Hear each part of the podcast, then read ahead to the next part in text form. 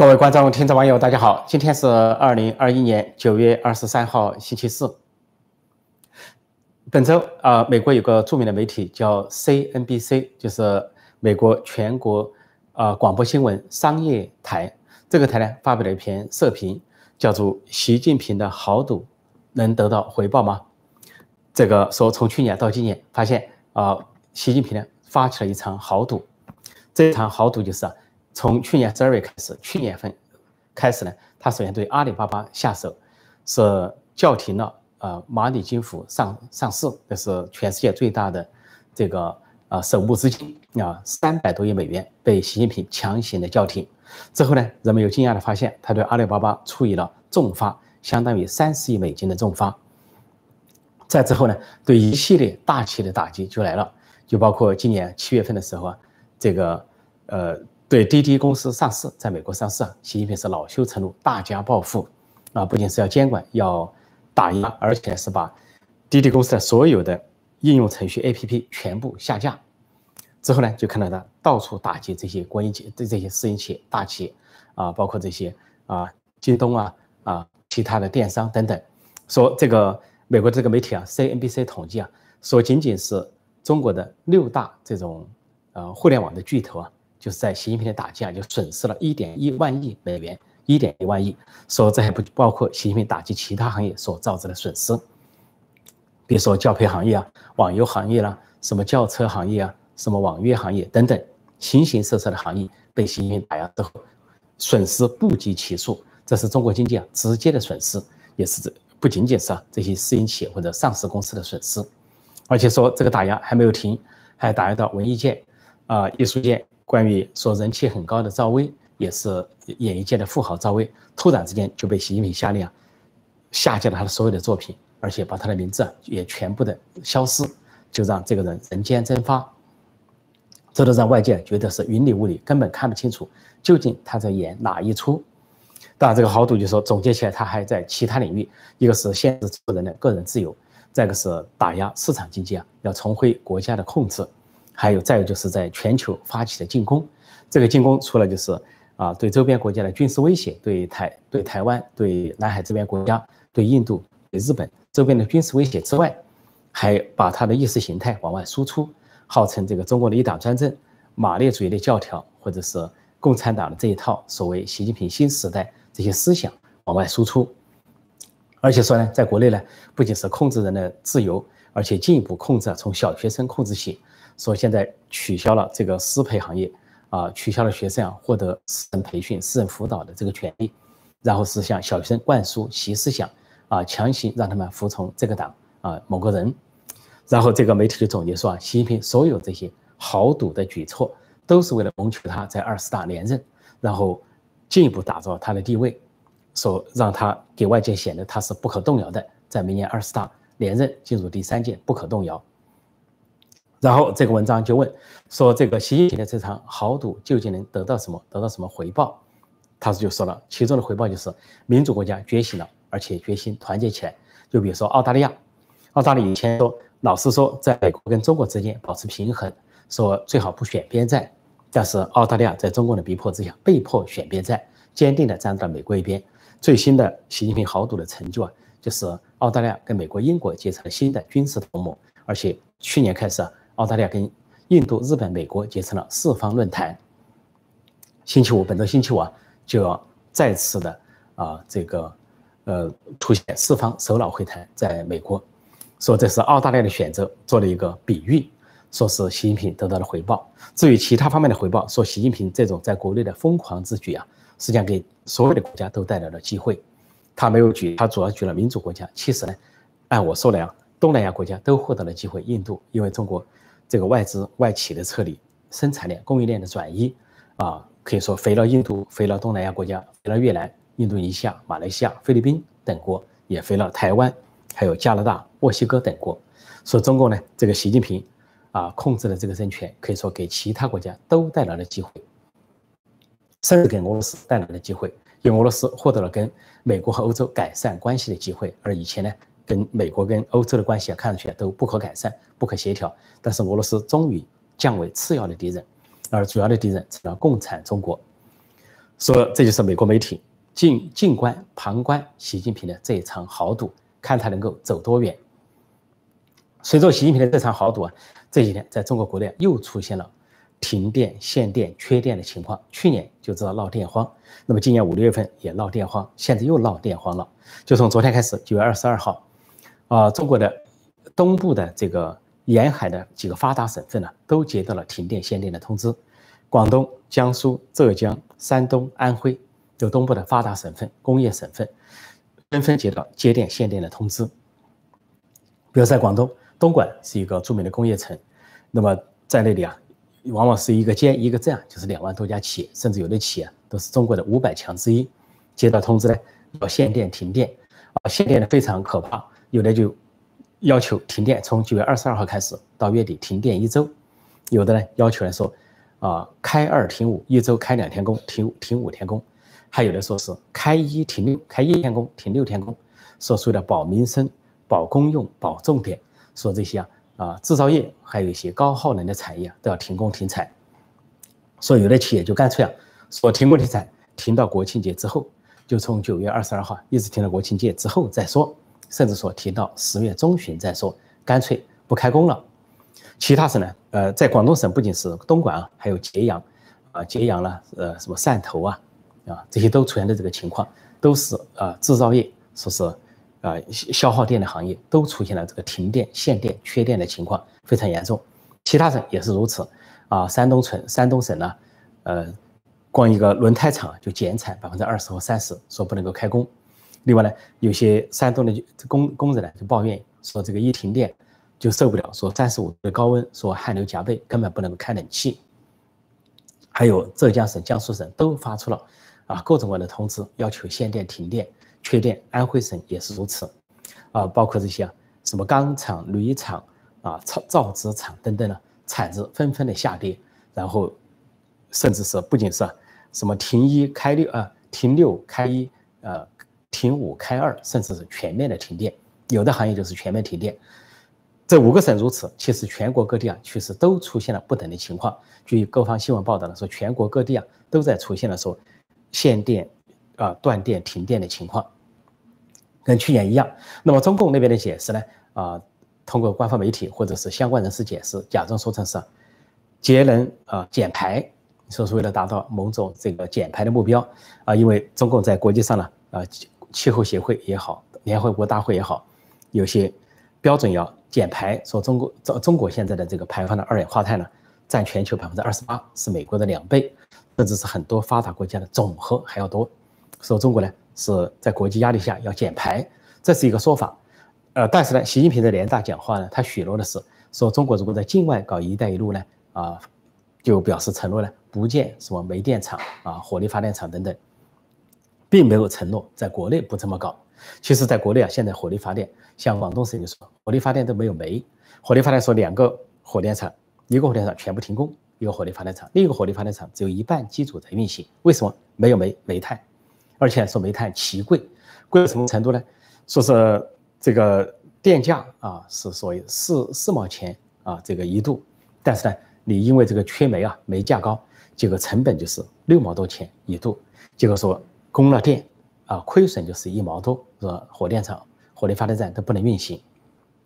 其实，除了节能减排这个幌子之外，真正的原因还是习近平的一场豪赌，这场豪赌是跟澳大利亚的豪赌，就因为。澳大利亚提出啊要调查大瘟疫的来源，那么再加上可能中国的公安部副部长孙立军啊把相关的武汉实验室的机密告诉了澳大利亚五眼联盟，说中共是恼羞成怒，习近平呢以为自己是第二大经济体，财大气粗，对澳大利亚发动经济制裁、经济战、贸易战，因为经济澳大利亚体量小，从去年到今年打下来的结果，中共呢是杀敌三千，自伤一万，一个就是煤炭急缺。去年啊，这个习近平当局充硬气，把这个澳大利亚的煤炭已经进口了中国的港口，不让进港，不让进港，直接导致了中国各地啊到处停电、断电、限电，甚至在湖南一些地方连红绿灯都消失了，达到这个程度。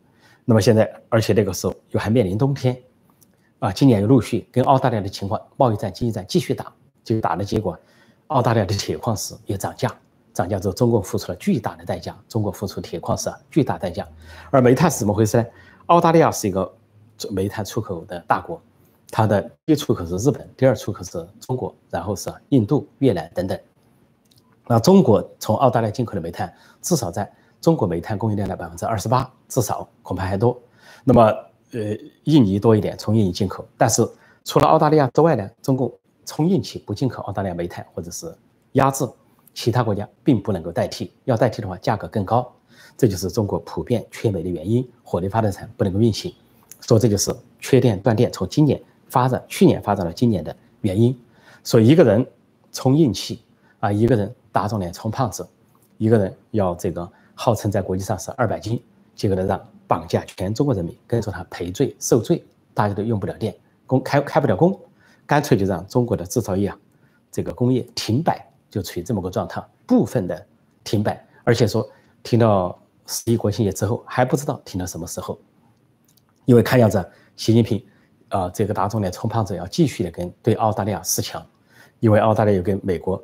英国结成了军事联盟，他更要示强了，所以由于政治原因搞经济制裁，用经济制裁、经济债来打啊，服务自己的政治目的，结果是让老百姓成为这个代价，不惜一切代价跟澳大利亚打经济战，老百姓是这个代价，老百姓是韭菜，说老百姓老百姓呢陪着倒霉，而很多中国老百姓还不知就里，不知底细。习近平的豪赌推销这个一党专政，推销到什么程度呢？他在联大。宣称中国是一个民主国家，说呃民主不是一个国家的专利，是人民的权利。然后号称呢中国那一套民主啊以人民为中心。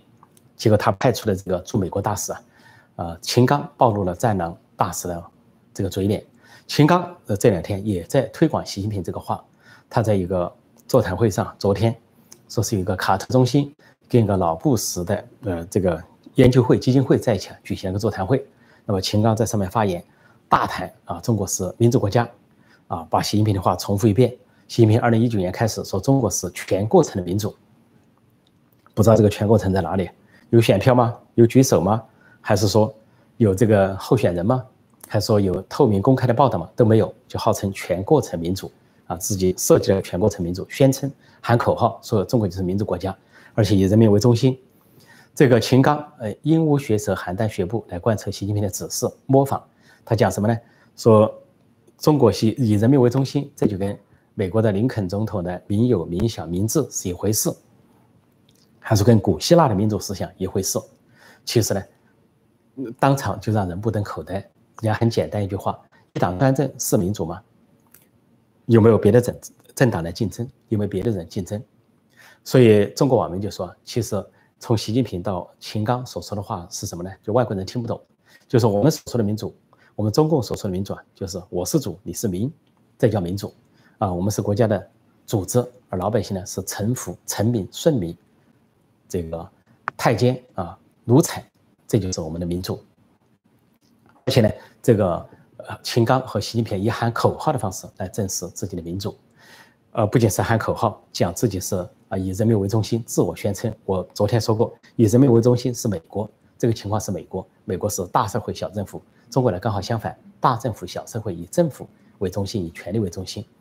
这个秦刚呢，不仅是在这个座谈会上呢大放厥词，啊，大谈虚构的民主，这个让所有与会者都非常反感。而且呢，爆出前几天他还爆了一个粗野，前几天说，啊，美中关系委员会举行了一个论坛，内部论坛没有对外开放，所以在会上呢，当时还有前国务卿基辛格在座，还有前这个财政部长啊，啊。叫六也在做。这个当时有一个呃著名人士啊问了秦刚一句话，这位人士叫啊麦艾文，是奥巴马时代的亚洲事务的主任，现在是华盛顿的乔治华盛顿大学的教授。他就问了一个问题，说问秦刚和中国方面要做哪些事情来改善美中关系？这个问题可以说很善意，也很普遍，很简单的一个问题。这个秦刚居然是非常粗野的回答，说。这个，呃，要要为这个先说要为这个改善关系营造气氛，然后就说如果我们不能够解决双方的分歧，那就请闭嘴。他用英文说：“If we cannot resolve our difference, shut up, shut up。”这个非常严重，在美国里面非常严重。就跟中国人如果说个笨是一个口语，但如果你用个 stupid，在美国里相当于骂人，是那个英语啊，stupid 是骂人，有时候这个门甩一下，骂那个门都可以说是 stupid。同样在美国里面说 shut up 闭嘴是非常严重的一句话。说这个秦刚在秀英文，秀出的是粗话粗野、粗暴的作风，一下就暴露他战狼的面目。而且当时他说这个话是很不给面子，人家问了一个问题是非常客气的，而且还有他所谓的老朋友，中国人民老朋友在场，基辛格在场，还有其他一些亲共人士，曾经的亲共亲中人士在场，所以这个秦刚呢面部是大暴露、粗野，可想而知，接下来的美中关系可以说是不仅是。毫无改善，恐怕会进一步的走向冷淡和对立。但这个习近平豪赌和这个秦刚耍粗野的结果是什么呢？还有一个回报，其实就是熊猫派的消失。前几年都说美国西方有一派叫熊猫派，拥抱中国派，就亲中亲共，全体消失。包括澳大利亚前总理陆克文，现在都积极的给澳大利亚出主意，怎么去对付共产中国，积极的考虑怎么联国际联盟，巩固国际联盟来对付共产中国。而美国的学界、知识界几乎啊，熊猫派都消失了，熊猫派都改变了调子，站在了中国人对立面。这是习近平最大的成就。他的成就就跟毛泽东说的是个反面教材，教育了人民，教育了世界人民。当他把自己塑造为中国人民的敌人，塑造为全世界的公敌的时候，他唤醒了很多的国家，唤醒了民主国家。那么说到习近平用这个喊口号，他们用喊口号的方式来说自己民主，其实喊口号，中国只能是第二名。民主国家，第一名是北朝鲜，因为中中共可以喊，你看我们的国名叫中华人民共和国，有人民有共和，你们叫美利坚合众国，只有合众，你们有民主吗？有共和吗？没有，我们赢了，我们是真正的共和国，我们是人民民主国家。但是北朝鲜比他更厉害，人家的国名叫什么？朝鲜民主主义人民共和国，有民主，有人民，有共和，你中国有吗？你不敢把民主二字放在国名上，你美国有吧？没有。说北朝鲜第一名，中国第二名，喊口号成了真正的民主国家，全过程的民主。只要你把国名读一遍，这就是全过程的民主了。另外一点，补充一点就是，法国跟美国的关系迅速回暖，迅速的缓解。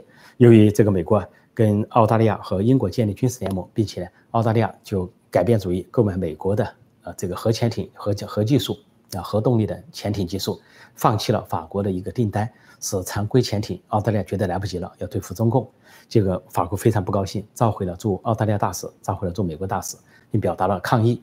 中共那边幸灾乐祸，所看到美国跟欧洲跟法国出现分歧了。结果呢，这个我当时就说过，这个美国跟法国跟欧洲的关系，也就是人民内部矛盾，民主国家，而跟中共的关系是敌我矛盾，不可缓解、不可调和的。果然迅速回暖。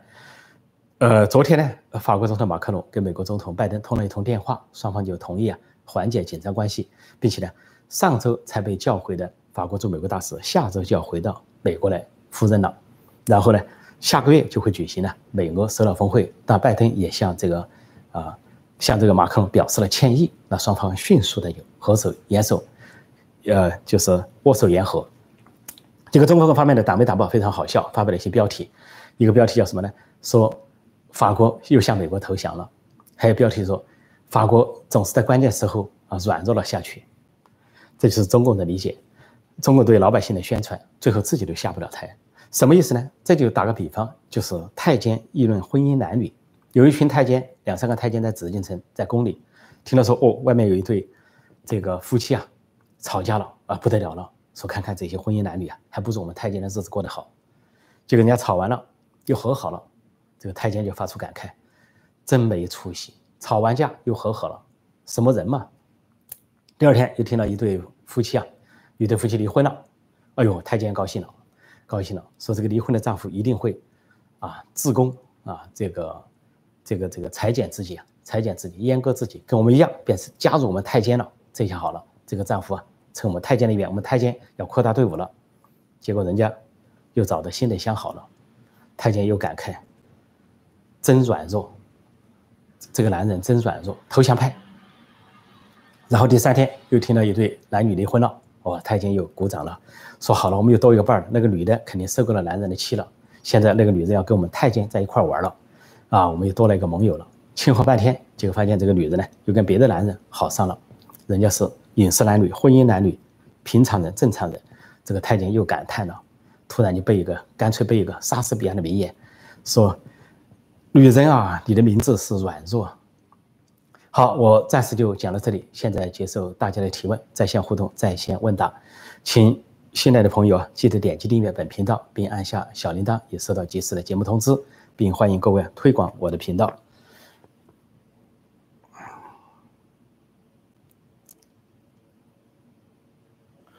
呃，我们看看大家有些什么提问哈。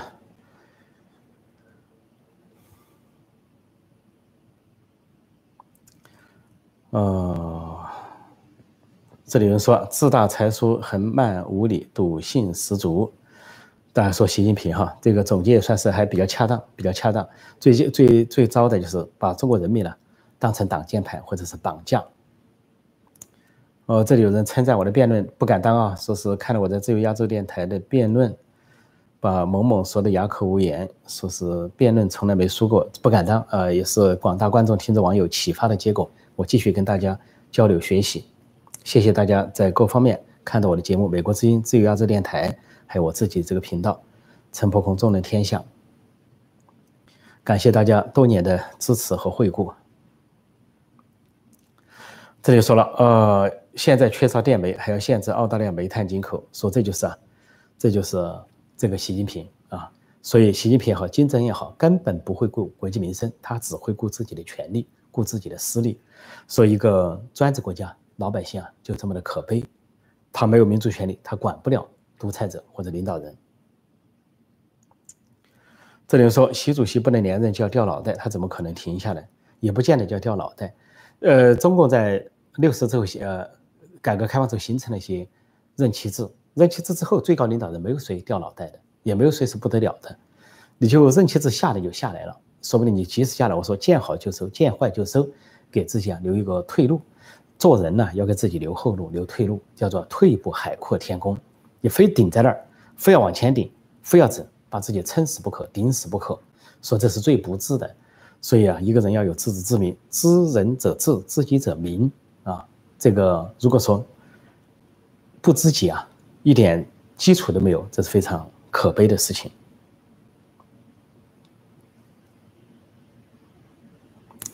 这里说啊，目前中国在国际形势上已经没啥朋友了，只能跟不入流的国家同流合污，塔利班、伊朗、朝鲜、古巴，但这些国家也就是跟他半心半意。你比如塔利班吧，一方面指望中共去援助他。啊，要要挟中共进贡，但塔利班呢也对美国和西方国家示好，并不舍得跟美国和西方打闹关系。啊，像这个其他国家也如此啊。呃，伊朗、朝鲜、古巴，你可以平时跟中共沆瀣一气，但遇到关键时刻了，说你要跟其他国家去交战，他们绝对不会出面，而且是恐怕是这个绕着圈子走，让你去陷于战火。这里说越南的富士康产能达六十亿美元，已超过国内，创造三十万个就业岗位。啊，这就是，这就是习近平的功劳啊！习近平的豪赌所换来的回报。肥了邻国，这叫什么呢？呃，毛泽东称赞白求恩毫不利己，专门利人啊，不远万里来到中国。习近平呢，呃，毫不利己，专门为其他国家啊，是不远万里来到越南，来到东南亚，帮助别的国家搞建设。怎么搞建设？就是把中国的外资外贸赶走。产业生产线、工艺线赶走，让其他国家接手。国际主义啊，伟大的国际主义。这里说是不是核电站关了？核电站没关，只有台山的核电站在国际压力下暂停，在法国各方面的压力下暂停。所有泄露，中国开始不承认，因为中国搞百年党庆，不愿意承认，假装降低标准。但是百年党庆之后啊，悄悄的把台山核电站暂停了。现在有没有重启，我不知道。但是中国的核电站到处都在运行。呃，安徽不是，这个是我看什么？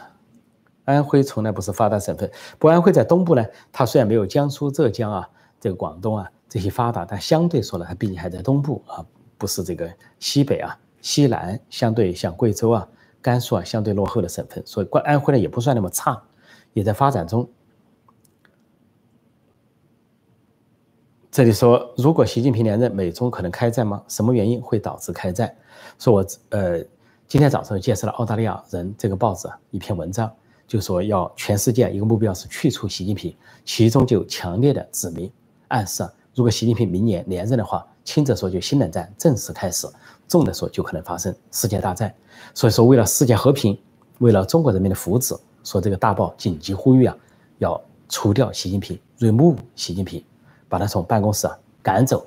啊，不仅是中国共产党的任务，中国人民的任务，也是国际社会整体的任务。所以这个已经表达了这个意思。避免战争的方法是去掉一个战争狂啊，一个偏执狂，一个强迫症，要扣动扣动扳机的人。如果去掉，对国际的和平是一个保障。这里说电价有指导价格不能提高，没错，电价是不容易提高，提高可能会引起民怨沸腾。问题是呢？你现在煤炭没有了，你把人家澳大利亚拿来限制，那你煤价就上涨了嘛？就跟铁矿石上涨，带动钢铁行业各行业的上涨一样。所玩的是什么游戏呢？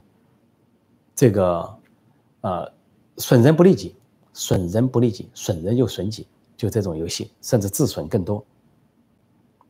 蒙古也停止煤炭进口，这什么意思啊？可能，嗯，有可能啊，这个消息。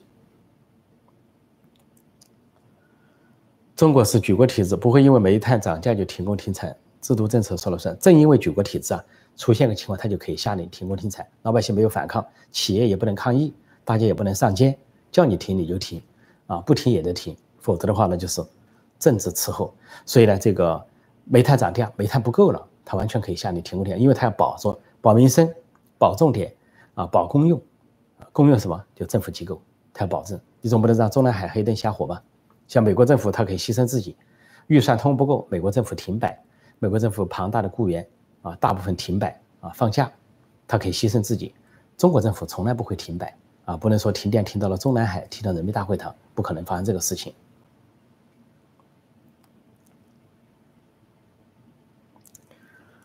呃，土共需要减排，不减排的话，其他国家就翻脸。其实这个事情不是那么严重。中共从来不遵守国际协议，从来不遵守任何联合国宪章，也不会遵守巴黎气候协定，什么都不会遵守。在中国的字典里就没有协议、协定、遵守这些词。中英联合声明可以随时撕毁，跟西藏的十七条随时撕毁。所以呢，呃，他倒不怕是说有国际上的压力啊，减排那个是次要的，因为他可以骗取别人，就是我减排了就行了。怎么样呢？我就说我减排了，我正在减排，我正在努力啊。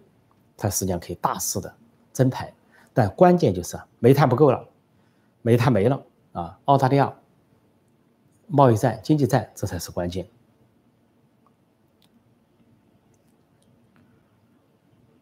国际秩序就是借口，家法大于天啊！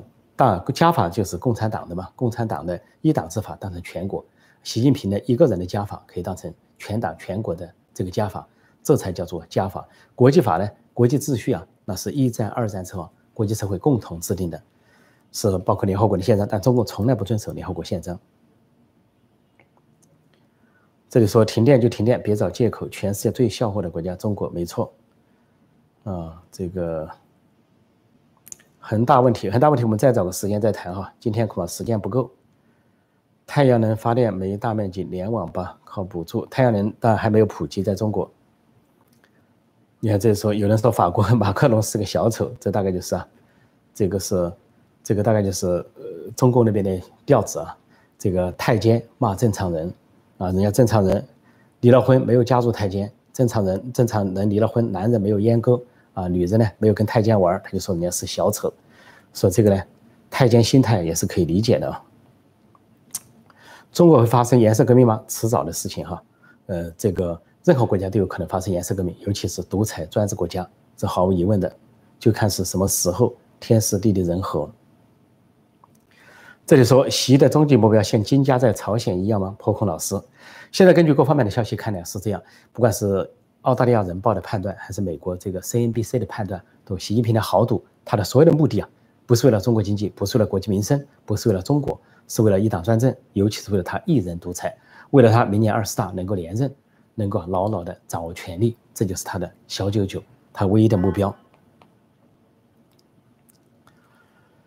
对这个和法国议员访台的事情，有人说相信卢沙野大使一定能阻止法国议员访台。中共正在以为是法国要当中国的朋友的时候，法国议员决定了下个星期去台湾访问，应该是阻挡不住。就虽然拍了一个叫《卢沙野的大石头》，法国去撒野，但是也受到法野法国朝野的唾弃，啊，真的是撒野名入其人。说在这样的情况下，法国跟台湾的关系啊也在急剧的升温，说中共只能望洋兴叹，还是当好自己的太监吧，待在高墙下好好玩太监游戏。这就是，啊，这个跟正常人的差别，跟正常国家的差别，一个病态的国家、病态的社会、病态的政权跟国际社会的差距。好我今天就暂时讲到这里谢谢大家收看收听再见。